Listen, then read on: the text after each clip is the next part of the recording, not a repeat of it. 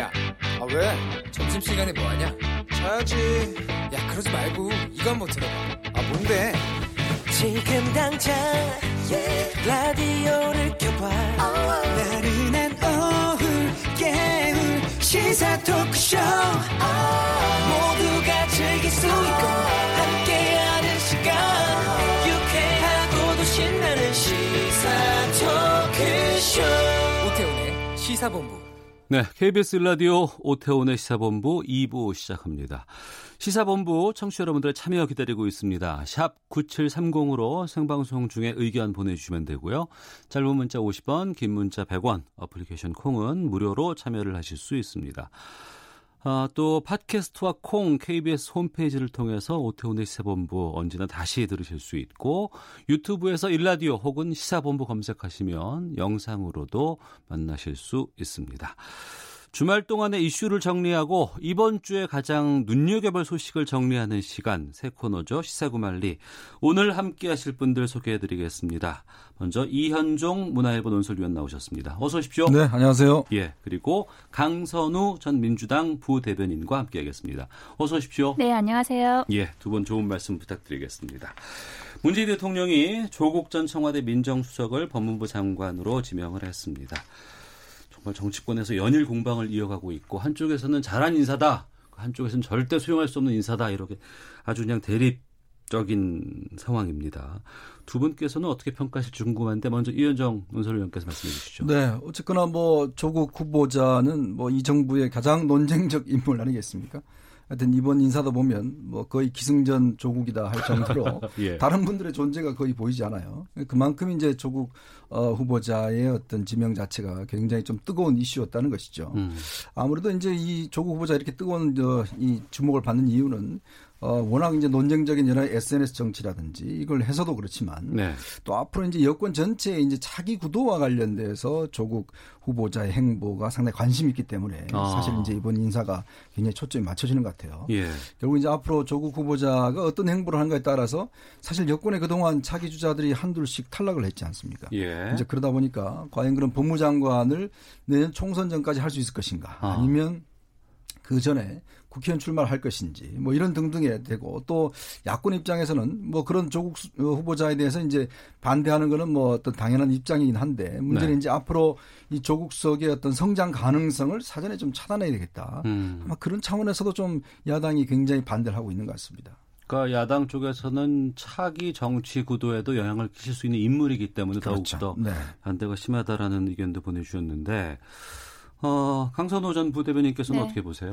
그 미디어가 곧 메시지라는 그런 말처럼 그 예. 이 사람 자체가 메시지라고 저는 생각을 합니다. 그 네. 그 윤석열 총장도 그랬었죠. 그 음. 윤석열 총장이 정말 여야 뭐 가리지 않고 정치적 중립을 정말 잘 지킨 인사이기 때문에 네. 윤석열 총장 자체가 메시지였듯이 저는 조국 어 이제 후보자죠. 조국 후보자 자체가 메시지라는 생각이 드는데요. 그러니까 큰 메시지는 두 가지로 볼 수 있을 것 같아요. 그 네. 첫 번째 거는 이제 비검찰 출신으로 이제 좀 밖에서 시선으로 깨보겠다 검찰 음. 개혁을 할 때. 네. 근데 비검찰 출신의 가장 좀 단점이었다고 해야 되나? 되나요? 지금까지 힘이 없었습니다. 근데 음. 조국은 대통령의 최측근, 어느 누가 봐도 최측근이죠. 그렇다면 네. 당연히 힘이 실릴 수밖에 없지 않겠습니까? 그래서 어. 비검찰 출신 그리고 대통령 최측근으로 검찰 개혁을 이루겠다 그런 어, 의지로 보이고요. 그리고 차기 대선 주자 관련해서는 지금은 조금 시기가 너무 이른 게 아닌가. 그리고 음. 그 대선 주자로 올라가든 아니면 네. 총선에서 어떤 역할을 하든 그거는 법무부 장관 본연의 의무, 검찰 개혁의 어떤 결과로 이어지는 산물인 것이지 지금부터 그걸 목적이나 목표로 하고 법무부 장관을 임명하기는 좀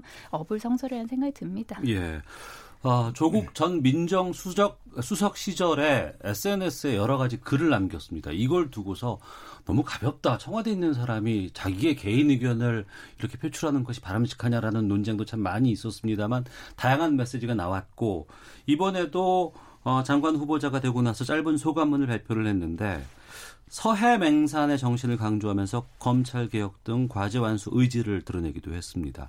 이 부분에서 눈에 띈 대목 짚어주신다면 어떤 걸 말씀해 주실까요? 아무래도 이제 이 서해 맹산, 이게 아마 충북 이수신 장군께서 네. 어, 이런 어떤 정말 결연한 의지를 이제 표명하기 위해서 이런 이제 글을 하셨는데 아마 조국석이 굉장히 어렵게 이거를 찾았지 않았나 싶어요. 어쨌거나 자신의 이미지를 이수신 장군과 계속 연결시키려 하고 있다라는 음. 취지. 그건 뭐냐면 아마 정, 이 민정수석 시절에 이제 반일 운동, 뭐 친일이냐 애국이냐, 또 뭐 이 대법원 판례를 어, 인정하지 않으면 어, 친일파다. 뭐 이런 이야기를 했으면서 사실은 이제 우리 사회의 어떤 논쟁적 주제를 던졌지 않습니까? 결국 뭐 이분법적인 그런 주제를 던졌는데 아마 그런 상황들을 이어가는 것 같아요. 결국은 어, 총무 이순신 장군을 이제 예를 들면서 자신의 어떤 검찰 개혁 법무부 장관도 똑같은 취지에서 이제 벌여나갈 것이다. 뭐 그런 의지를 비춰준 것인데 어쨌거나 저는 아마 법무부 장관 돼서도 네. 어, 이런 어떤 SNS 정치는 뭐 끊을 수 없지 않을까. 어. 어, 뭐 거의 제가 볼 때는 중독 수준 같은데요. 이게 아마 실제로 이제 어, 이 청와대 참모로서도 사실 어떤 면에서 보면 조금의 그 이런 것들이 이제 문제가 될 수가 있는데 내각의 일원으로서 예를 들어서 법무부 장관이 돼서도 음. 저는 아마 이거 계속 할 것 같습니다. 네. 그렇게 되면 사실 내각이란 게 이제 국무회의를 중심으로 해서 의견이 통일이 되지 않습니까? 이제 그렇게 된다면 아무래도 이제 지금 뭐 일단 기자들도 보면 원래 법무부 출입 기자가 없어요. 검찰에서 음. 다 하는데 이제 네. 법무부 출입 기자를 따로 둔다고 합니다. 그만큼 이제 뉴스 메이커가 되니까 예, 예. 아무래도 이제 거기 초점이 맞출 수밖에 없죠. 또 어. 그런 수요를 또 아마 조국 후보자도 적절하게 이용하지 않겠는가. 얼마 전 그 자신이 임명됐을 때, 자, 생방송 가능합니다. 모여주세요. 해서 어. 했는데, 생방송만 어, 하면서 자기 이야기만 하고 그냥 가버렸거든요. 예. 질문도 안 받고. 뭐 그런 행태를 보면 앞으로도 본인이 이 전국이나 이슈의 중심에 계속 설 가능성 저는 어. 크게 엿보고 있습니다. 예, 이번 대목에 대해서 어떻게 보세요? 그 후보자 지명을 받자마자 그렇게 소감을 발표한 게 굉장히 이례적이긴 했죠. 예. 보통은 이제 그 후보자로 지명되고 나서 뭔가 굉장히 논란이 있다거나 그러면은 음. 좀뭐 기자회견을 한다거나 아니면 입장을 밝히거나 그런 건데 이제 대부분 다 그런 건 청문회에서 밝히겠습니다. 이렇게 네, 얘기하고 네. 이제 고사를 많이 하죠. 네, 예. 그렇죠. 예. 그런데 조국 후보자 입장에서는 아마 언론의 요청이 너무 많이 들어왔던 것 같아요. 그래서 예. 그냥 한 번에 이렇게 음. 이야기를 하는 그런 측면, 효율적인 측면이 있었고, 그리고 또 한 가지는 이제 조국 수석 개인에 맞춰진 초점을 네, 서해 맹산 등의 이야기를 함으로써 검찰 개혁으로 이슈를 좀 돌려서 글로 집중을 좀 시키는 그런 효과도 저는 봤다고 생각을 하고요. 예. 그리고 앞서 말씀하셨던 그 SNS 소통 관련해서는 그게 뭔가 이분법으로 국민들을 나눴는지 아니면 국민에게 공감 공감을 표시했는지 등등은 국민 각자의 평가와 그리고 또 청문회를 통해서도 또 국민들이 또 평가하실 거라고 저는 생각을 하고요.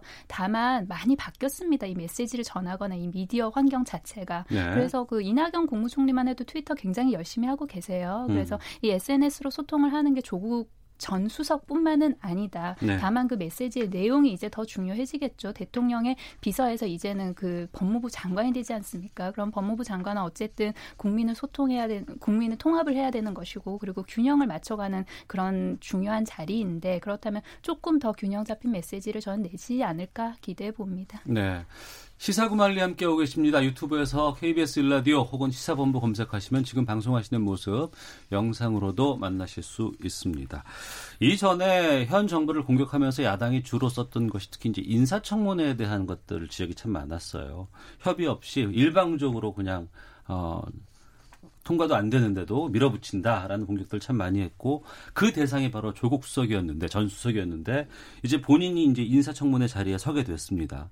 야당에서 만만치 않을 것 같은데 어떤 포인트를 짚어주실까요? 그 야당은 총 공세를 펼 것 같아요. 근데 네. 또 야당 일각에서는 오히려 청문회를 보이콧하겠다 이런 목소리도 있더라고요. 하지 않겠다고요? 네, 그런 걸 보면 오히려 좀 한방 준비하기가 어려운 게 아닌가라는 그런 어. 생각도 듭니다. 근데 저는 청문회는 열려야 된다는 생각이 들고요. 예. 그리고 야당이 지금까지 뭐 임명을 강행해왔다고 하는데 그게 시스템이 그렇게 돼 있는 거 아닙니까? 음. 그리고 사실 그 청문 보고서의 채택 여부라는 거는 야당의 어떤 그 국정 운영에 있어서 협조를 해주는 그런 바로미터 시험 지 폐지라고 저는 생각을 하거든요. 네. 그래서 이번 정부 들어서 가장 뭐 채택이 적었다고 이야기하는데 거기서는 자유한국당이 지금 야당으로서의 역할도 음. 얼마 어떤 태도를 가지고 있느냐도 한 번쯤은 짚어봐야 된다고 생각을 하고요. 예. 그 조국 수석으로 돌아가서 말씀을 드리면 네. 아마도 뭐 한 두 가지로 나눠서 청문회가 이뤄지지 않을까. 그러니까 도덕성 검증 관련해서 이제 개인적인 거겠죠. 음. 그래서 가족 문제라든가 이미 불거져 나왔던 뭐 아들 학교 폭력 관련해서 거긴 해명을 했습니다. 이제 아들이 피해자였다는 거죠. 가해자가 아니라. 네. 그래서 그거 관련 한 관한 이야기라든가 아니면 뭐 그 어머님이 사학재단을 가지고 계시니까 그래서 뭐 부인이 이사로 등재돼 있고 뭐 그거 관련해서도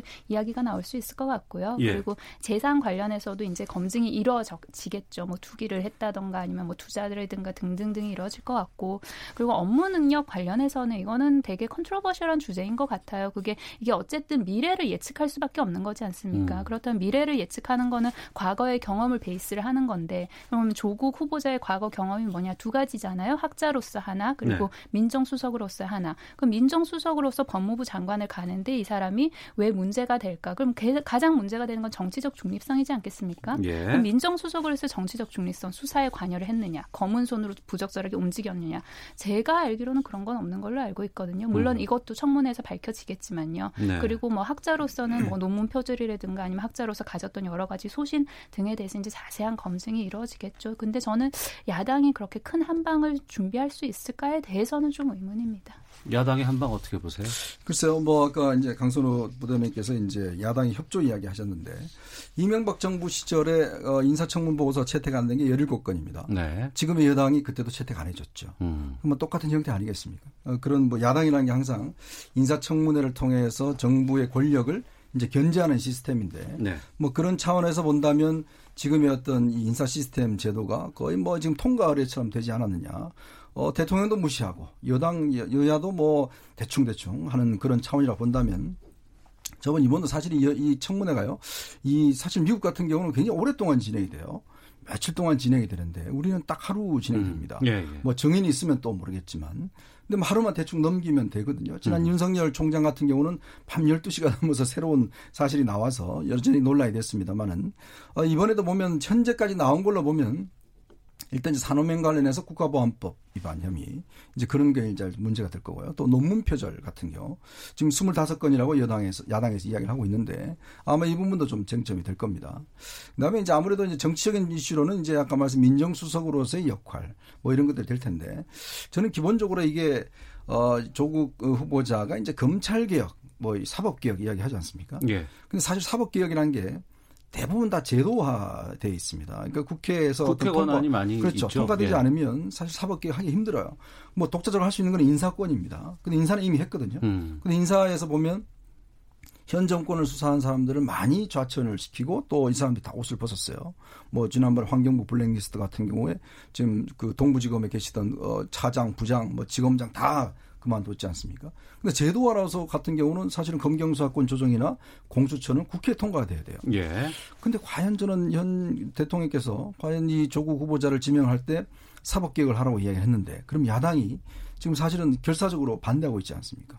과연 사법개혁을 위해서 조국 후보자를 보낸 것인지 음. 아니면 다른 의도가 있는 것인지 그러면 비춰본다면 저는 아마 이번 청문회에서도 거의 뭐 공방으로 끝날 것 같아요. 왜냐하면 이게 여야가 서로 하면 야당에서 주제 제기하면 여당은 또 방어하고 그러다 보면 또 시간은 지나가고 또 개인 정보가 굉장히 강화되어 있습니다. 예. 그러다 보니까 사실은 이게 뭔가 야당에서 실제로 할 수 있는 권한이 그렇게 많지가 않아요. 사실 음. 자체를 규명할 수 있는 게.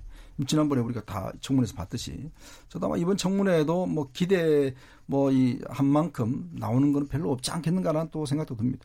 조국 후보자와 윤석열 검찰총장과의 관계, 케미 이런 것들도 좀 여쭤보고 싶은데 지금 이번에 그 개각에 여덟 분인가요? 상당히 많은 분들인데 지금 조국 그 법무부 장관 후보자 아, 얘기로만 지금 15분이 지나가는 것 같아서 다른 쪽도 한번 좀 짚고 가도록 하겠습니다.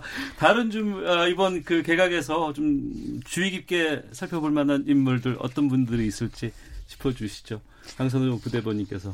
어, 지금 거의 조국 후보자가 블랙홀처럼 모든 이슈를 빨아들였는데요. 예, 그러니까 예. 이번 개각의 특징을 이제 야당에서는 좀 뭐 총선용 아니냐 그렇게 음. 비판을 하는 시각도 있죠. 근데 네. 어찌 보면 좀 당연한 면도 있는 것 같아요. 그 이계호 전 장관이나 진선미 전 장관 같은 경우는 원래부터 정치인이었으니까요. 음. 이제 총선이 다가오고 있으니 당연히 나가야 되는 것이고요. 근데 뭐 총선용이라는 그걸 부정하는 면은 아닙니다만, 네. 근데 이게 또 국정 운영 로드맵이랑도 또 같이 봐주셔야 할 면이 있다. 그 음. 그 처음에는 일기 때는 좀 방향성을 확실히 잡는 그런 시간인 것 같고요. 그리고 예. 이제 이기 내각이 완성됐다고 BH에서 그렇게 발표하지 않았습니까? 그렇다면 이기 내각은 이기 내각이 이제 전문성을 가지고 좀 음.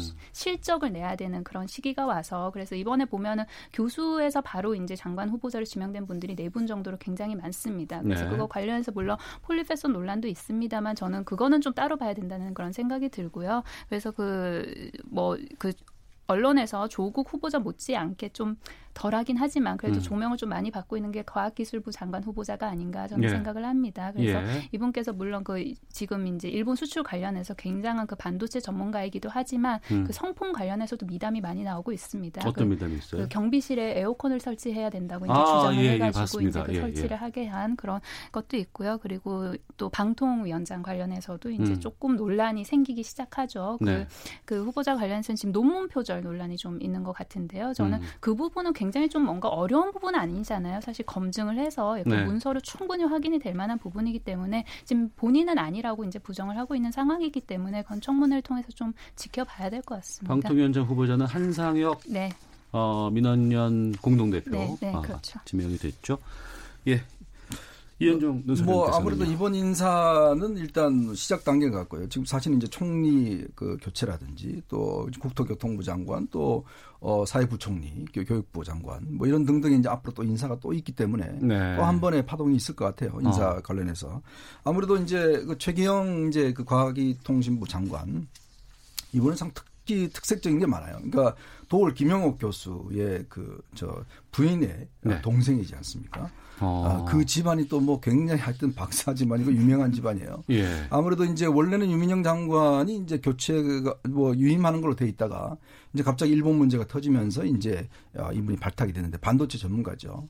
근데 좀 모르겠습니다. 이게 우리가 장관이라고 한다면 전문가라기보다는 이제 사실은 어떠면 전문가보다는 조금 이게 행정가고 음. 또 국회와의 관계라든지 사실 이런 거에 좀 할 텐데 그동안 우리가 사실은 장, 교수 출신들 이 장관 임명에서 좀 실패한 경험들이 많아요. 그러니까 아무래도 이제 자기 분야만 알고 네. 또 조직을 통솔한다든지 이런 능력에서 좀 떨어지기 음. 때문에 네, 네. 어, 그런 어떤 우려들은 있는데 모르겠습니다. 이분은 이제 과연 앞으로 특히 이제 우리가 일본과의 어떤 지금 경쟁에서 이런 부분이 굉장히 중요한데 과연 이런 부분을 잘낼수 있을지 기대를 하는 바입니다. 알겠습니다.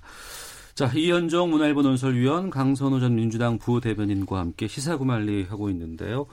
이번 개각 말고 개각과 관련해서 뭐 더 못하신 말씀 있으세요? 다음 주로 넘어갈까요? 네, 넘어가시죠. 알겠습니다. 내년 21대 총선이 8개월여 앞으로 다가온 가운데 어, 가장 직접적인 변화가 민주평화당부터 시작이 됐습니다. 아홉 분의 집단 탈당이 됐어요. 네. 음, 민주평화당이 갈라지게 된 배경부터 좀 짚어보도록 하겠습니다. 먼저 강선우 부대변인께서는 어떻게 보셨습니까? 그 민주평화당 같은 경우는 처음부터 약간 조금 양분이 돼 있는 상황이었다고 저는 생각을 합니다. 그 네. 정동영 대표 중심으로 이렇게 한 축이 있었고 그러니까 박지원 의원 중심으로 한 축이 있었고 그걸 굳이 지역으로 나누자면 전북 전남으로 좀 나뉘는 면이 있었던 것 같고요. 그래서 네. 뭔가 이제 당직이나 이런 거 관련해서 계속해서 이제 물밑에서 갈등이 있었고 그게 뭐 때로는 수면 위로 떠오르기도 했었고요. 한쪽에서는 예를 들면 김경진 의원을 밀었고 한쪽에서는 또 조배숙 의원을 밀었고 누가 먼저 대표가 됐고 이런 이런 것 등등 해서 계속해서 작은 잡음은 있었는데 이제 드디어 뭐 본격적으로 갈라지게 됐죠. 음. 그래서 그 뭐 왜 지금 갈라지느냐? 그럼 2월, 5월, 8월, 11월에 경상 보조금이 지급이 되죠. 그렇다면 음, 나가는 경상 보조금? 그러니까 정당에 이제 원내 정당에 지급을 하는 네네. 그런 그 보조금인데요. 예, 예. 그러니까 총그 액에서 어. 50% 정도 이제 그 원내 정당 20석 이상 있는 정당들에게 이제 배분을 하고 예. 그리고 나머지에선 또 5%를 배분을 하고 그 나머지에선 또 의석수 따라 배분을 하고 그렇게 해서 이제 한마디로 돈 문제가 걸려 있는 것이죠. 그래서 그래서 어. 탈당을 하는 입장에서는 어찌 보면 이거를 좀 협상을 위한 예. 그런 수단 레버리지로 써볼까 하는 생각도 있었던 것 같습니다. 왜냐하면 어. 8월 15일에 이제 그게 지급이 되니까 그, 예. 그 전까지 한 12일 정도까지 날짜를 좀 봐가면서 이야기를 해보려고 했는데 그게 잘 되지는 않았던 것 같아요. 그렇다면 이번에 이제 나가서 그럼 이게 바른정당의 내분이랑 또 맞물려서 뭔가 정계 개편이 이루어질 것인가. 그러니까 저, 좋게 표현하면 정계 개편이고 음. 뭔가 조금 안 좋게 표현하면 뭐 이합 집산 총선을 앞둔 그런 게 이루어질 것인가? 근데 그건 조금 더 지켜봐야 될 것 같아요. 이게 그냥 약간 찻잔 속의 태풍으로 머물 수도 있을 것이고 네. 그러니까 왜냐하면 이들이 그니까 지금 나오려고 하는 그런 뭐 세력이라고 해야 되나요? 그런 사람들이 주장하는 게 뭔가 중도, 뭐 제3지대 이런 거예요. 근데 지금 좀 살펴보면 그 정당 간의 어떤 이념 간의 스펙트럼은 가로로는 넓어지는 것 같거든요. 느낌이. 음. 근데 이게 어떤 모양으로 넓어지는 것 같냐면 뭔가 나비 넥타이 모양으로 넓어진다는 생각이 듭니다. 그러니까 어. 양극으로 치우치는 예, 극단 세력이 조금 더 많아지는 것이 아닌가. 그렇다면 그런 모양에서 제3지대, 그러니까 중도가 가질 수 있는 포션이 얼마나 될까에 대해서는 굉장히 의문이에요. 지금 환경에서. 그러니까 그 제3지대 중도의 가치가 없다는 것이 아니라 그래서 결국 어떻게 보면 지금과 같은 환경에서 중도라는 거는 뭐 진보 보수 왼쪽 오른쪽의 어떤 결과물로 나오는 것이지 그 중도를 실질적으로 추구해서 거기서 어떤 뭔가 결과를 만들어낼 수 있을까 거기에 대해서는 안타깝지만 좀 의문이거든요. 그래서 예. 이 민주평화당 에서 그 분당에서 나온 그 의원들과 그리고 바른미래당도 지금 굉장히 시끄럽지 않습니까? 네. 그 둘이 어떤 모임을 만들어낼지 어떤 힘을 만들어낼지는 조금 추석 지나가면서 봐가야 될 것 같아요. 예. 제3지대 신당론이 지금 상당히 많이 좀 구체화되고 있는 것 같고 근데 얘기만 있을 뿐이지 핵심적인 인물이 떠오른다거나 이런 상황은 아닌 것 같거든요. 그렇죠. 이게 이제 사실은 어떤 정당이 분열이 되면 가장 큰 동력을 얻는 게 일단 차기 주자가 있느냐 없느냐에 따라서 사실 정당의 어떤 응집력이 달라집니다. 네. 지금 이제 우리가 민주평화당 의 어떤 분열에 대해서 이제 어떤 찻잔 속 태풍이라는 전망을 해주는 저도 비슷한 전망을 하고 싶어요. 왜냐하면 이게 사실은 정동영 의원과 박지원 의원의 어떤 감, 감정의 앙금들 이게 사실은 좀 근본적으로 작용을 했었고 그리고 이제 지난 우리가 아시겠지만 지난 총선에서 호남의 국민의당이 38석을 얻었지 않습니까? 예. 그런데 불구하고 이제 바른미래당하고 이제 나눠졌죠. 음. 그리고 안철수 대표는 지금 뭐 독일에 가 계시고 이제 그렇다 보니까 사실상 이게 어떤 정당의 이념이나 뭐 이런 것 때문에 갈라진 건 아닌 것 같아요. 어떤 뭐 좀 감정의 앙금 이런 것 때문에 갈라졌기 때문에 이게 어떤 면에서 보면 정계 개편의 파급이 일라면 사실 어떤 면 인물 중심으로 어떤 임, 파급력인 인물이 있어야 되는데 이제 그런 인물이 없다는 거 그 자체가 일단 문제 같고요. 또 바른미래당의 지금 내부 사정도 보면 그렇게 뭐 녹록지는 않습니다. 그래서 네. 이게 어떤 갑작스럽게 응집력을 많이 한 것 그런 그렇게는 보지 않고요. 어, 그렇다고 본다면 이제 제3지대에 대한 어떤 좀 열망은 있는 것 같아요. 왜냐하면 아시겠지만 민주당이 예전에는 호남 세력 그 다음에 이제 좀 중도 세력까지 포함하는 어떤 정당이었습니다. 근데 이게 안철수, 박지원 등등이 탈당을 하면서 실제 이제 어떻게 되냐면 거의 친문 일색으로 굉장히 어떤 칼라가 잡혀졌거든요. 그러면서 사실은 친문이 아니면 그 당에서 거의 생존하기 힘든 이런 상황이 돼버렸어요. 네. 지금 자유한국당도 내부의 친박과 비박이 다툼을 하고 있지만 친박 중심의 당권을 가지고 있잖아요. 근데 국민들 입장에서 보면 아, 이렇게 너무 어떤 단 색깔로만 하기에는 뭔가 이게 문제가 있다. 제3지대 어떤 중도적인 당이 필요하지 않는가에 대한 이제 어떤 열망은 있는데 네. 문제 그걸 누가 이끌 것이냐에 대한 답은 없네요. 없는 예, 거거든요. 예, 예. 이제 그렇다 보니까 아무래도 지금의 어떤 상황을 보면 이렇게 조금 뭐 예를 들어서 이쪽에도 유승민, 안철수 다 모아서 또 김종인 좀 비대위원장까지 모여서 어. 뭐 만들자 뭐 등등의 어떤 이야기는 많습니다만은 아직까지 뚜렷한 어떤 대선 후보군이 없기 때문에 예. 제가 볼 때는 이런 지지부진한 상황이 좀 계속되지 않겠는가 연말까지는 아마 이제 연말에 대해서 뭔가 본격적으로 이제 공천 국면에 들어가고 어. 또 거기서 이제 대선 후보군들이 어떤 좀 어떤 이합 집산을 하고 이런 예. 과정 속에서 어떤 나타난 거지 당장은 어떤 정계에 미치는 영향은 저는 별로 없을 거라고 봅니다. 어.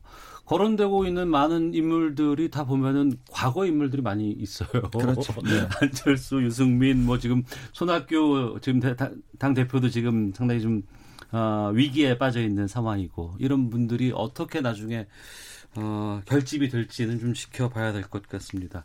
전 추석 때가 아닐까 싶었는데 연말까지 보시네요. 네, 일단 뭐 추석 왜냐하면 지금 정계 개편의 동력이라는 게 아직까지 크게 작동할 것 같지는 않아요. 그러니까 음. 뭐 안철수 대표가 이제 귀국을 한다 하더라도 어 이게 어떤 과연 지금 바른미래당의 내부 분열을 일으킬 수 있는 것인지 또 아직까지 의원들 입장에서 보면 어디로 가야 내가 당선될지를 눈치를 좀 보는 것 같아요. 네. 그러니까 대충 연말 되면 이제 가닥이 잡히거든요. 어. 의원들이란 게 사실은 자기 지역 내 사정에 따라서 많이 움직입니다. 그 전에는 예. 거의 움직이기가 힘들거든요. 아마 음. 그렇기 때문에 저는 좀 더 시간을 길게 잡고 보고 있습니다. 예. 어, 해당 인물들이 움직이는 상황이고 의원들이 뭐 탈당을 한다거나 이러고는 있습니다만 정작 유권자들의 입장은 좀 반영이 잘 되지 않아서 똘똘하지 않나 싶은 생각도 좀 있는데 8672님께서 신당이라고요? 전혀 새로울 것 없는 이합 집산 아닐까요? 달라진다면 그저 어디서 많이 들어본 것 같은 당명뿐이 아닐까 싶습니다라는 의견도 보내주셨습니다. 이현종 문화일보 논설위원 강선우 전 민주당 부대변인과 시사구말리 함께하고 있습니다. 유튜브에서 검색하 시면 일라디오 시사본부 검색하시면 방송 모습 만나실 수 있습니다. 어, 하나만 더 짚어보겠습니다. 한국 콜마라는 기업이 포털 사이트를 뜨겁게 달구고 있습니다. 직원들에게 정부 비판 유튜브 영상을 틀어서 논란 한가운데 섰고 어제 어, 회장인 윤동환 회장이 직접 어, 사퇴하겠다는 입장까지 밝혔다고 하는데 논란이 상당히 좀 거셌죠? 네, 계속해서 지금 가라앉지도 않고 있는 상황입니다. 근데 네. 그 한국콜마 회장은 바로 이제 사퇴를 선언하긴 했는데 전 좀 이해할 수 없었던 게그 네. 직원 조회에서 이런 그 동영상을 틀었다는 거 아닙니까? 근데 그 콜마 쪽 그러니까 회장 측의 해명이라고 해야 되나요? 그거는 그런 겁니다. 이제 저렇게 뭔가 방향성은 맞지만 본인이 음. 그 방향성에 동의를 하지만 저런 식으로 말을 막말을 하면은 그 누구의 공감도 얻지 못한다는 걸 보여주기 위해서 이 동영상을 틀었다는 거예요. 네. 근데 그 동영상에 대해 그, 도, 그 동영상을 보고 해석하는 것은 각자 개인의 몫이잖아요. 음. 근데 그런 동영상을 틀므로써 직원들이 굉장히 불편함을 느낀 사람들이 많았을 것이고 예. 그리고 이게 좀 시대착오적인 생각이 아닌가. 조회 시간에 이제 기업 관련된 일을 하면 되, 이야기를 하면 되지 않습니까? 네 네. 근데 그 일본 수출 규제 관련해서라든지 아니면 뭐 외교 안보 관련해서 그런 이야기를 하는 유튜브 동영상을 튼다? 저는 거기서 좀 이해를 할 수가 없었고요. 어. 그리고 이 회장이 사퇴를 함으로써 이게 정말 일단락이 될 것인가? 애꿎은 직원들한테 지금 피해가 돌아가진 않을까라는 염려가 되는 게 이제 불매 운동에 나섰습니다. 네. 그러니까 이 기업이 한국 콜마가 주로 OEM 방식으로 화장품을 납품하는 회사이고 그리고 얼마 전에 또 CJ 헬스케어를 인수를 해가지고 우리가 잘 알고 있는 음료들도 이제 여기서 만들고 있는데 음. 그렇다면 그러면 이제 그 회장의 어떤 이런 동영상 논란과 이런 제품을 당연히 연결시킬 수밖에 없지 않겠습니까? 그리고 그 동영상이 특별 특히 또 여성을 비하하는 그런 표현도 있었거든요. 네. 그래서 우리 소비자들은 굉장히 현명해요. 현명할 음. 수밖에 없습니다. 내 돈을 쓰는 건데 현명하게 쓸 수밖에 없죠. 근데 이게 조금 조금 더 현명해져서 이렇게 애꿎은 직원들한테까지는 좀 피해가 안 가는 방향으로 해야 하지 않나 음. 그런 생각이 듭니다. 네, 회장 사태까지 나올 정도면 상당히 좀 이게 반영이 큰 거 아니겠어요? 그렇 죠. 아무래도 최근에 뭐 사회적 분위기가 그러니까요. 특히 이제 아마 직원들 조회에서 사실 이제 한국콜마라는 기업이 굉장히 입지전적인 기업입니다. 네 명에 어. 시작을 해서 네 명. 네, 일본 이제 콜마하고 이제 합작을 했다가 이제 독립을 해서 지금 매출이 한 1조 3천억 정도 돼요. 어. 뭐 집에 가서 화장품 이렇게 뒤에 보시면 예. 대부분 한 50% 이상은 한국콜마가 있습니다. 왜냐하면 그러니까 아주 익숙한 그 기업 명칭은 아니지만 그렇죠. 우리가 쓰고 있는 상당 부분을 이 회사가 만들고 네. 있군요. 네. 왜냐하면 이제 어떤 우리가 브랜드 이런 회사들이 자기 직접 제조하는 회사들 그 몇몇 개 없어요. 어. 그러니까 여기다가 이제 의뢰를 하면 거기서 예. 어떤 다 만들어 주거든요. 어. 제조원은 다 한국 콜마로 되어 있습니다. 근데 그만큼 이제 중견 기업이고 어떤 유명한 기업인데 저는 뭐 당연히 이제 어, 윤 회장의 이런 행태는 뭐 잘못했다 고 봅니다. 특히 직원 어떤 조회를 통해서 이렇게 했다는 거는 어떤 비난받아 마땅하죠. 그리고 또 음. 사퇴를 했고. 근데 자칫 이게 지금 어떤 어, 이 운동이 보니까 어, 좀 다른 방향으로 좀 흘러가고 있는 좀 우려스러운 지점이 있어요. 왜냐하면 일부 정치권에서 현재 이 한국 콜마에 투자했던 국민연금에 대해서 네. 자, 이 주주권 행사를 하라. 뭐 이런 식으로 또 이야기도 나오고 있고 어. 또 그러다 보니까 예를 들어서 이 분위기가 뭐냐면 아 그러면 이 어떤 불매 운동이나 정부의 어떤 반일 운동을 비판하면 이게 다 문제가 되는 것인가? 뭐 음. 뭐 이런 식으로 또 이제 확대가 될 수가 있거든요. 네. 물론 이 윤동환 회장이 하는 것은 잘못된 행동입니다만은 음. 그러나 자칫 이것이 어떤 우리 내부에서 비판을 좀 목재거라든지 음. 또 기업에 실질적으로 여기에 종사하고 계신 분들이 700명 정도 우리 기업인들이 한 3,500명 전체 보면 직원들이 계시거든요. 네. 그럼 이분들 다 어떤 어려움을 겪지 않습니까? 그래서 오늘 한 직원분이 인터넷에다 호소의 글을 올렸더라고요. 어. 우리는 친일 기업이 아니다. 예, 예.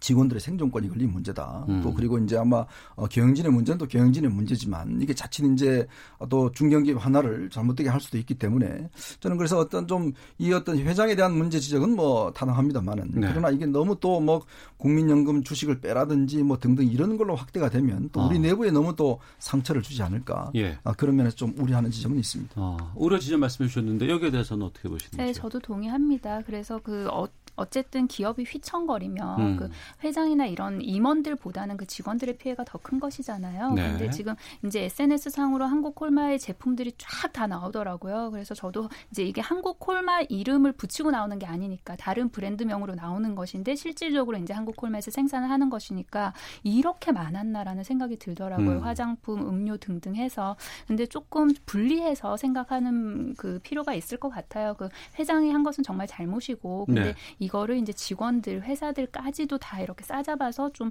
불매 운동을 할 것인가 말 것인가. 물론 그거는 국민들의 자율적인 판단이고 소비자의 현명한 선택이긴 하지만 좀 신중하게 한번 좀 짚어볼 필요는 있다는 생각이 듭니다. 근데 이런 기업의 회장이라는 사람이 이 지금 여러 가지 사회적인 상황에서 그런 영상을 조회해서 튼다는 이게 저는 좀 이해가 안 되더라고요. 그렇죠. 기업 문화가 아무래도 어. 좀 정근대적인 문화의 회장 중심의 예. 어떤 그런 어, 문화의 폐해가 아닌가 생각이 듭니다. 왜냐하면 뭐 일단 이 조회에서 이런 걸 틀면 누구 임원들이 그래도 뭔가 아 이건 안 됩니다라고 이야기를 해야 되는데 실제로 그거 할 수 있는 기업이 얼마나 되겠어요. 예. 그 회장이 내가 틀겠다는데 어. 그걸 누가 반대하면 또 하지 않습니까? 또 이렇게 사건이 터지니까 이제 회장께서 그동안 참 밀어놓았던 업적도 많으신데 이게 또 불명예 사퇴를 해, 하잖아요. 그 아드님이 지금 또 사장을 맡고 계세요. 음. 이제 그러다 보니까 참 이게 어떤 면에서 보면 오너 리스크가 상당히 좀 이런 기업에 중견 기업에 너무 예를 들어서 어 워낙 입지적으로 하다 보니까 모든 건 내 중심으로 한다. 내가 결정한다. 이렇게 되다 보니까 밑에 임원들도 함부로 뭐 말도 못하고 이제 그런 것들이 사실 이렇게 터져버린 게 아닌가 좀 그런 참 우려스러운 지점이 있습니다. 국민적인 정서는 상당히 많이 바뀌고 있는데 정작 다른 곳에서는 이런 것 분위기들을 네. 파악하지 못하고 있는 것이 아닌가 생각이 들었습니다. 자 시사구 말리 마치도록 하겠습니다. 이현정 문화일보 논설위원 강선우 전 민주당 부대변인과 오늘 함께했습니다. 두 분 말씀 고맙습니다. 네, 고맙습니다. 감사합니다. 헤드라인 뉴스입니다. 국토교통부는 민간택지 분양가 상한제 적용 기준을 완화하겠다고 발표하면서 이번 조치로 평균 분양가가 현재 시세의 70에서 80% 수준으로 떨어질 것으로 보고 있다고 밝혔습니다. 민주당 일본 경제침략대책 특별위원회 최재성 위원장은 일본이 외교 문제를 경제에 끌어들여 타격을 주는 행위에 전혀 입장 변화가 없기 때문에 수출 통제 등 상응하는 조치를 안 할 수 없다고 말했습니다. 일본이 강제징용 문제와 관련해 작년 말부터 미국의 지지를 받아냈다는 일본 마이니치 신문 보도에 대해 청와대는 미국 측에 확인한 결과 사실이 아니라고 밝혔습니다. 8월 수출이 반도체와 대중국 수출 부진 등으로 감소세로 출발했습니다. 관세청은 10일까지 수출은 115억 달러로 1년 전 같은 기간보다 22% 감소했고 반도체 수출은 34% 감소했다고 밝혔습니다. 외교부는 크로아티아 크르카 국립공원에서 숨진 채 발견된 한국인 관광객 2명은 부녀 사이인 50대 남성과 20대 여성이라고 밝혔습니다. 크로아티아 경찰은 오늘 부검을 실시하기로 했습니다. 지금까지 헤드라인 뉴스 정한나였습니다. 이어서 기상청의 윤지수 씨 연결합니다. 네, 미세먼지와 날씨 정보입니다. 오늘 대기 확산이 원활하고 또 곳곳에 비가 내리고 있기 때문에 미세먼지 상황은 전국적으로 좋은 단계를 이어가고 있습니다. 내일도 비슷한 상황이 이어지겠고 아울러 오존 상황도 오늘 나쁘지 않은 보통 단계를 이어갈 것으로 보입니다. 지금 제주 지방이나 경상 남북도 지역은 볕이 나면서 기온이 빠르게 오르고 있지만 서쪽 지역을 중심으로 여전히 흐린 가운데 곳곳에 비가 내리고 있는 상황입니다. 서울도 강우량이 다소 늘어서 지금 43.5mm를 기록하고 있는데요. 9호 태풍 렉기마의 가장자리 구름대가 아직까지 우리나라에 영향을 미치고 있기 때문이고 낮에는 소강 상태에 드는 곳이 있고 오후에는 남부 지방과 제주도 지방 점차 날이 개일 것으로 예상되지만 서울이나 경기도, 강원도 북부, 충청남도 북부 지역은 내일 새벽까지도 비가 좀 더 내리겠습니다. 그리고 내일 오후에는 내륙 지역을 중심으로 소나기가 내리는 곳도 있다는 점 참고하시기 바랍니다. 전국 대부분 지역 폭염특보가 다시 확대되고 강화되고 있는 추세입니다. 오늘 낮 최고 기온은 서울과 춘천, 강릉, 제주 32도, 대구 35도가 예상되고요. 내일은 기온이 더 치솟아 춘천과 대구 36도, 서울, 세종, 대전, 광주 등은 34도로 당분간 폭염은 계속 이어지겠습니다. 지금 서울 기온은 27.3도, 지금까지 서울에는 43.5mm의 비가 내렸습니다. 지금까지 미세먼지와 날씨 정보입니다. 다음은 이 시각 교통 상황 알아보겠습니다.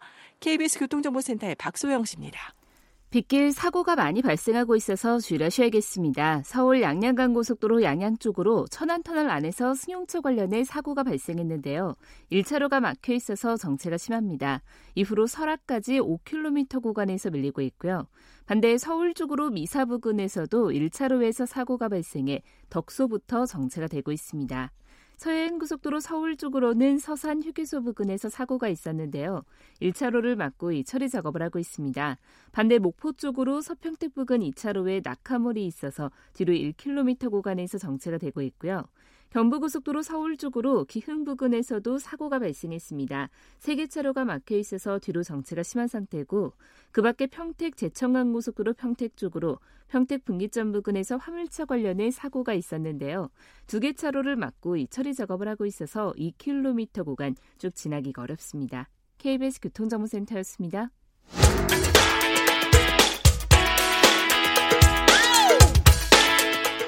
오태훈의 시사본부는 여러분의 소중한 의견을 기다립니다.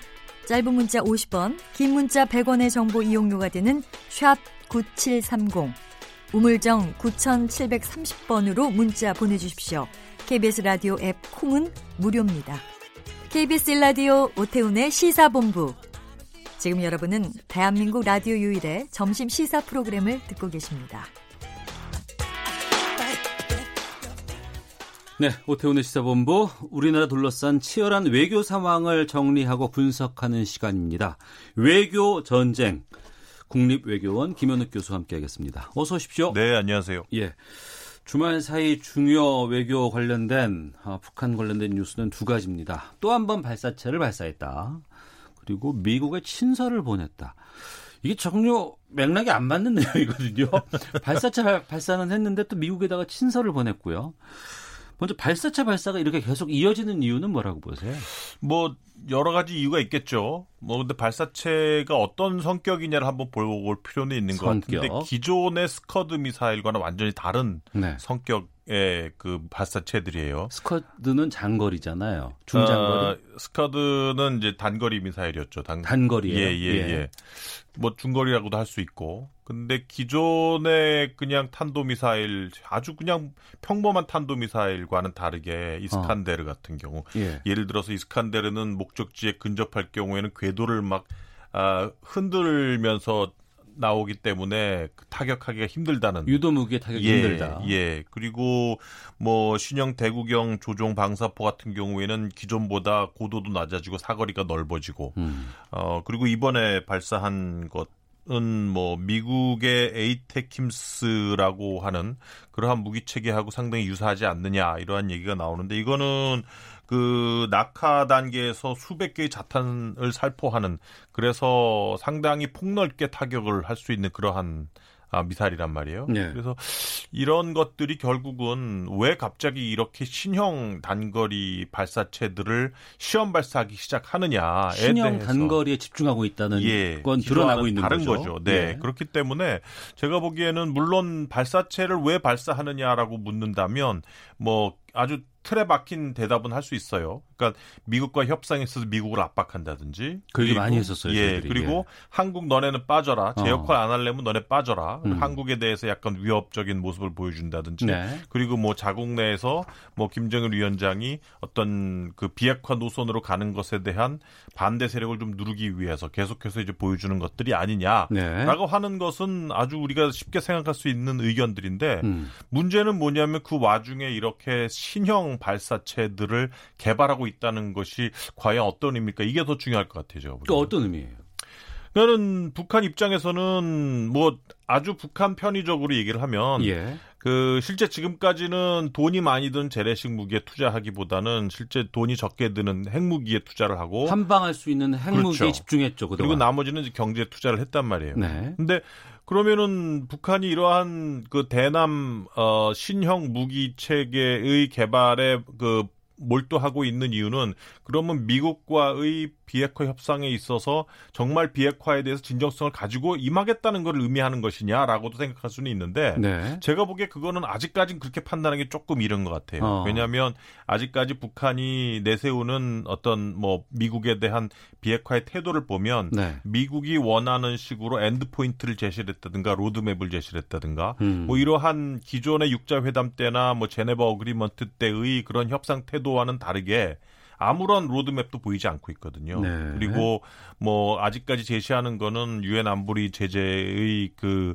상당 부분을 완화하는 대신에 기껏해 내줄 수 있는 거는 영변 핵시설장이다라고 음. 정도만 얘기를 하고 있기 때문에 아직까지는 북한이 과연 이러한 어 기존에는 핵무기로서 자위권을 어 유지를 했던 거를 핵을 진정성 있게 포기하고 그 다음에 핵을 포기하기 때문에 이러한 신형 무기 체계 재래식 미사일 발사 발사체의 어떤 개발에 좀 더 박차를 가하고 있는 것이냐라고 네. 하는 이러한 아규먼트는 아직까지는 조금 조심스럽다 이렇게 보이지는 음. 거죠. 미국으로 친서도 보냈습니다. 그 얘기는 잠시 뒤에 좀 해볼까 하고요. 그 전에 그 발사체 발사는 하는데 이게 또 그동안은 한미 연합훈련 때문이다라고 얘기를 했었잖아요. 물론 이게 그 직접적인 장비라든가 인력 투입되는 건 아니고 시뮬레이션 위주로 간다고는 하지만 그렇게 한미 연합훈련 때문이라고 우리와 미국을 비난하면서 시작하는 발사체 발사였는데 이번에 뭐라고 얘기를 했냐면 북한이 청와대와 정경도 국방장관 이름을 거론하면서 조롱과 막말에 가까운 공격을 퍼붓는데 미국 얘기는 또 쏙 뺐단 말이에요. 네. 이건 왜 그랬다고 보죠? 뭐 결국은 지금 그러니까 저는 이제 이 여러 가지 포석이 있다고 봐요. 네. 그러니까 가장 쉽게 생각할 수 있는 거는 결국 이제 통립 통미봉남인데 흔히 생각할 수 있는 통미봉남이냐, 아, 즉 어, 한국을 희생양 삼아서 뭔가 어떤 자국의 어떤 국내 정치적인 요인을 어, 해소를 하고 결국은 북미 간의 비핵화 협상은 계속해서 동력을 살려주는 그 정도의 어떤 단기적인 통미봉남을 생각할 수 있을 것인데 네. 저는 그 정도로 끝나지는 않는다고 봐요. 장기적으로 봤을 때 어. 그러니까 이건 조금 딴 얘기인데 예. 평화 체제 평화 협정을 서명을 한다면 예. 각국마다 서명하는 것에 대한 그 당사자가 틀려요. 선호하는 것들이. 그러니까 평화 협정이라고 하면 종전 선언하고 나서 그렇죠. 이제 평화 그렇죠. 체제로 이제 갔을 네, 때 네, 네. 협정을 네. 북한이 할 수밖에 없겠죠. 네. 네. 북한이 원하는 평화 협정 서명자는 북한하고 미국 두 국가입니다. 아 중국이나 우리 아니, 다 빠지라는 다 빠지고요. 예. 예, 예. 한국이 원하는 서명 국가는 세 국가예요. 네네. 그게 뭐 중국이 들어가든 빠지든 그건 뭐 음. 둘째치고 중국이 원하는 서명 국가는 네 국가예요. 자기가 미중 남한. 예.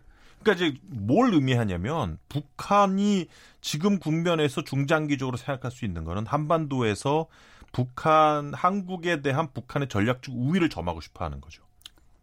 만약에 아, 북한이 예, 원하는 예. 대로 예. 북한하고 미국이 종, 종, 그 평화 협정의 서명국이 된다면 예. 한반도 국면은 북한이 상당히 유리하게 굴러갈 수가 있어요. 어. 한국이 빠지는 거죠. 예, 예. 그왜 그런 그러니까 지정학적인 위치라든가 여러 가지 상황들을 네. 미국과의 관계라든가 국제적인 상황에 봤을 때 지금은 이제 남한이 주도하고 있는 상황이지만 네네네. 네, 네. 평화협정을 북한과 미국하고 두 나라만 한다 그러면 네. 상황이 달라질 수 있다. 그렇죠. 북한의 의도는 그렇죠. 종전 협정, 종전 그러니까 평화 협정 이후에 한반도 정세는 북한에게 상당히 유리하게 전개가 될 수가 있어요. 네. 지금 국면이 물론 아직까지는 뭐 그렇게 되리라고 뭐 그 추측하는 것은 조금은 어 너무 조기 어, 일, 일, 너무 이르다고 생각할 수 있겠지만 음. 지금 국면 속에서 이러한 국면이 제대로 되고 비핵화 국면도 잘 되고 뭐 종전 그, 그 종전 선언도 잘 되고 평화 협정까지 이게 잘 굴러간다면 네. 그러한 그리고 이제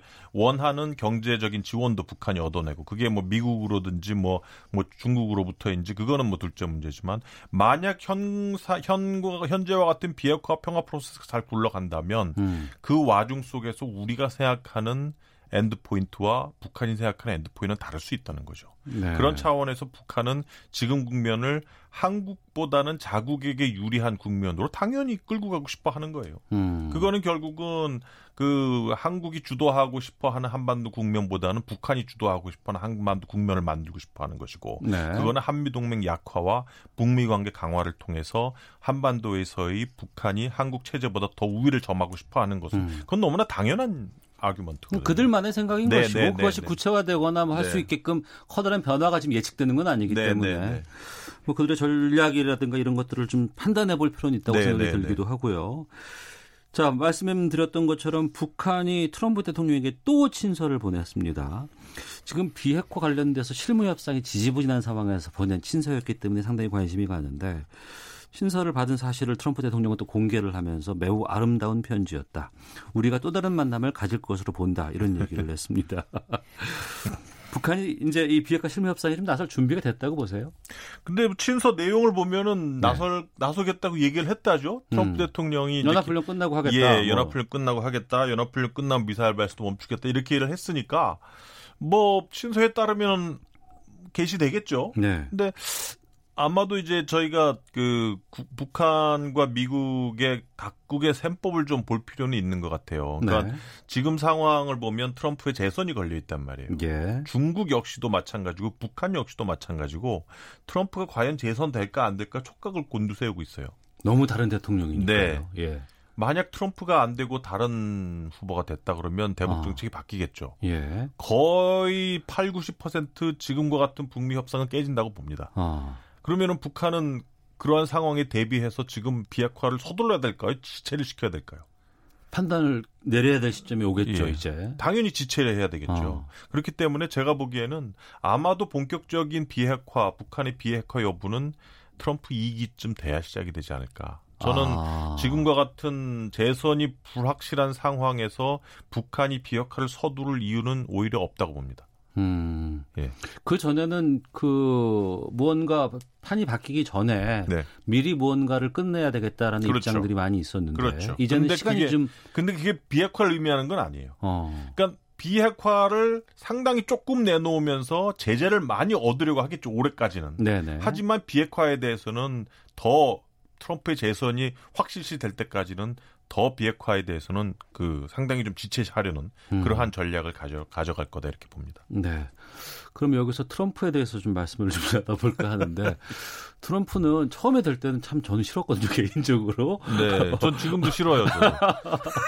그런데 중간 중간에 뭐 북한 문제 풀고 뭐 하고 했을 때는 어 그래 저런 대통령이 나오니까 또 이 갑자기 변화가 있구나라고 했다가 또 지금 요즘 얘기하는 거 보면 또 다시 또 싫어지기도 하고 좀 네. 종잡을 수도 없기도 한데 그 이번에 친서 내용을 발표하면서 이런 얘기를 했어요. 긴 친서였다. 많은 부분은 터무니없고 돈이 많이 드는 훈련에 대해서 불평하는 내용이었다. 이렇게 밝혔고 문제는 트럼프 대통령이 한미 연합 훈련을 공개적으로 비판하는 셈이 되는 이런 발언들을 했습니다. 네.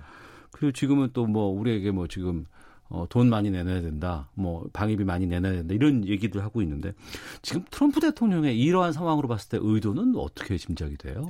그러니까 저는 미국 가서도 회의를 하거나 전문가들이나 관료들을 만날 때마다 하는 얘기가 네. 지금 한미 동맹의 최대의 적은 미국 우선주의라고 얘기를 해요. 음. 미국 우선주의 때문에 한미 관계를 한미 관계로 보지 않고 네. 동맹을 제대로 동맹의 시각에서 보지 않는다는 거. 2017년에 아시겠지만 2017년 트럼프가 한국 처음 방문했어요. 당시 네네. 평택 기지를 처음 방문해서 미군들과 한국군 장성들 앞 장성들과 그 군인들 병들 앞에서 처음 한 얘기가 뭔지 아세요?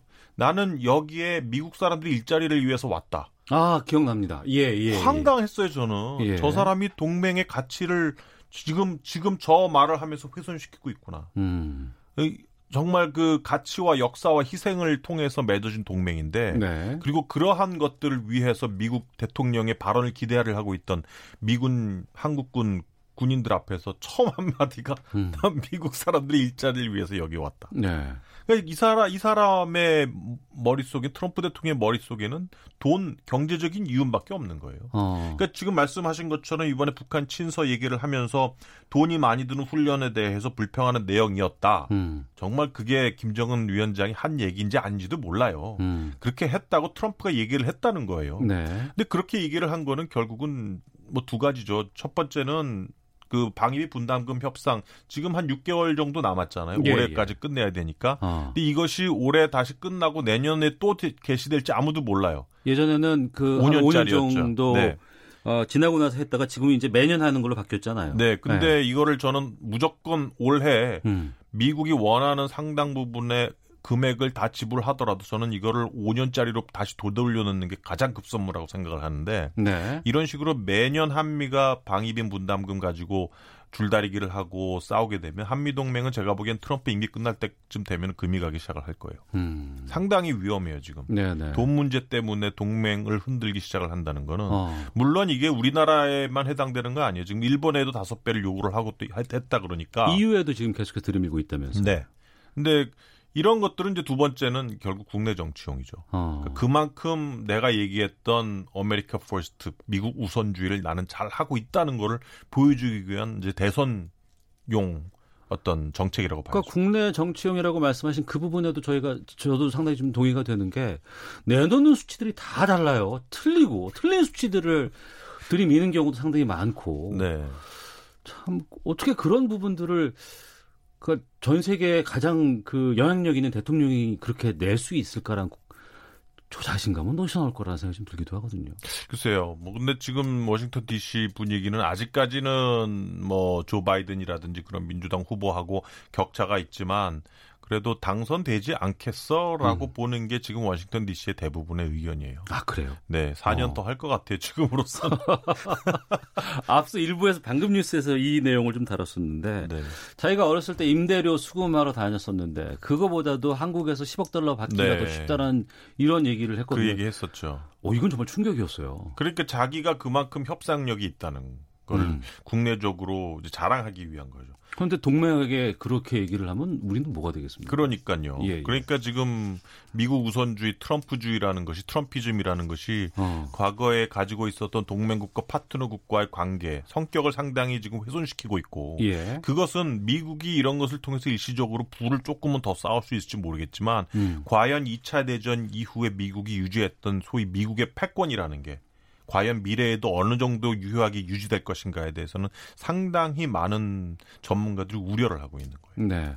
그러면 미국 대선 때까지는 또 트럼프가 현실적으로 아주 계산적인 사람이라고 우리가 이해를 했을 때 이것이 국내 정치에 먹힐 수 있다라는 판단이 들었다면 계속해서 이런 얘기들을 쏟아내지 않을까라는 우려가 들기도 하거든요. 충분히 쏟아내죠. 예. 그리고 실제로 트럼프, 트럼프, 대통령 들어서고 나서 미국 경제가 상당히 좋아졌어요. 네. 그러니까 물론 이것이 트럼프 정부, 트럼프 대통령의 정책이 어느 정도 뭐 효과가 있었던 거는 맞습니다만 음. 주요한 원인은 결국은 미국에서 shale gas를 뽑아내기 위한 기술 혁명이 일어났었기 때문이거든요. 기술 혁명 때문에 네. 지금의 호황이 온 것이다. 그렇죠. 아. 그러니까 shale이 미국 본토에 퍼져 있었는데 그거를 추출해내는 기술을 shale이라고 하는 건 가스를 말씀하시는 예, shale 거죠? 가스 오일. 예, 예. 그 기술을 미국이 테크놀로지 혁명을 만들어내면서 결국은 미국은 더 이상 중동에서 석유를 수출할 필요가 없는 자급자족할 수 있는 국가가 됐어요. 예. 지금 미국은 석유를 자급자족해요. 중동 중동에서 수입을 안 합니다. 그러고 보니까 최근 들어와서 국제뉴스에서 그 중동 변수 뭐 이런 석유 네. 특수 이런 것들에 대한 얘기들은 거의 사라졌네요. 그러니까요. 예. 지금 미국이 중동에 대해서 하는 정책을 보면 지금 뭐 사우 기존의 그 산유국들이었던 오페크 국가들이나 사우디 아라비아나 이러한 국가들에 대한 상당히 우호적이었던 정책이 지금 사라져 버렸어요. 음. 상당히 그, 그 미국의 정책 어, 이나 아니면은 뭐, 뭐, 러시아나 중국을 더 고려한 그러한 중동 정책이 되어버렸고. 그래서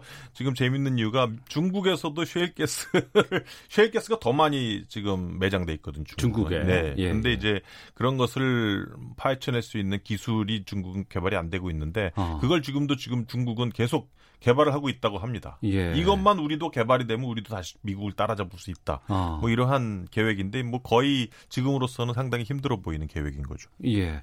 그렇다고 한다 그러면은 올해 안에 이 비핵화 관련된 북한 간의 북미 간의 실무 협상 진척은 어느 정도로 전망하세요? 저는 뭐 협상 틀은 계속 유지를 할 거예요. 그리고 음. 친서 받고 트럼프도 또 만날 거다라고 얘기를 했는데 만남이 비핵화랑 이제 무관하게 돼 버렸어요. 네. 비핵화 협상이 진척 분석이 되고 형코가 있어야 정상이 만나는 게 아니에요. 어. 이제는 그냥 수시로 트위트 날려서 만날 수 있는 관계가 돼 버렸거든요. 그렇죠. 서로의 네. 관계를 유지시키면서 강화시키면서 북한을 관리를 하겠다는 차원이기 때문에 음. 아마도 틀은 유지가 되겠지만 지금 상황에서 보면 여전히 북미 간의 간극이 있기 때문에 쉽게 좁혀질까에 대해서는 아직까지는 좀 조심스럽네요. 알겠습니다.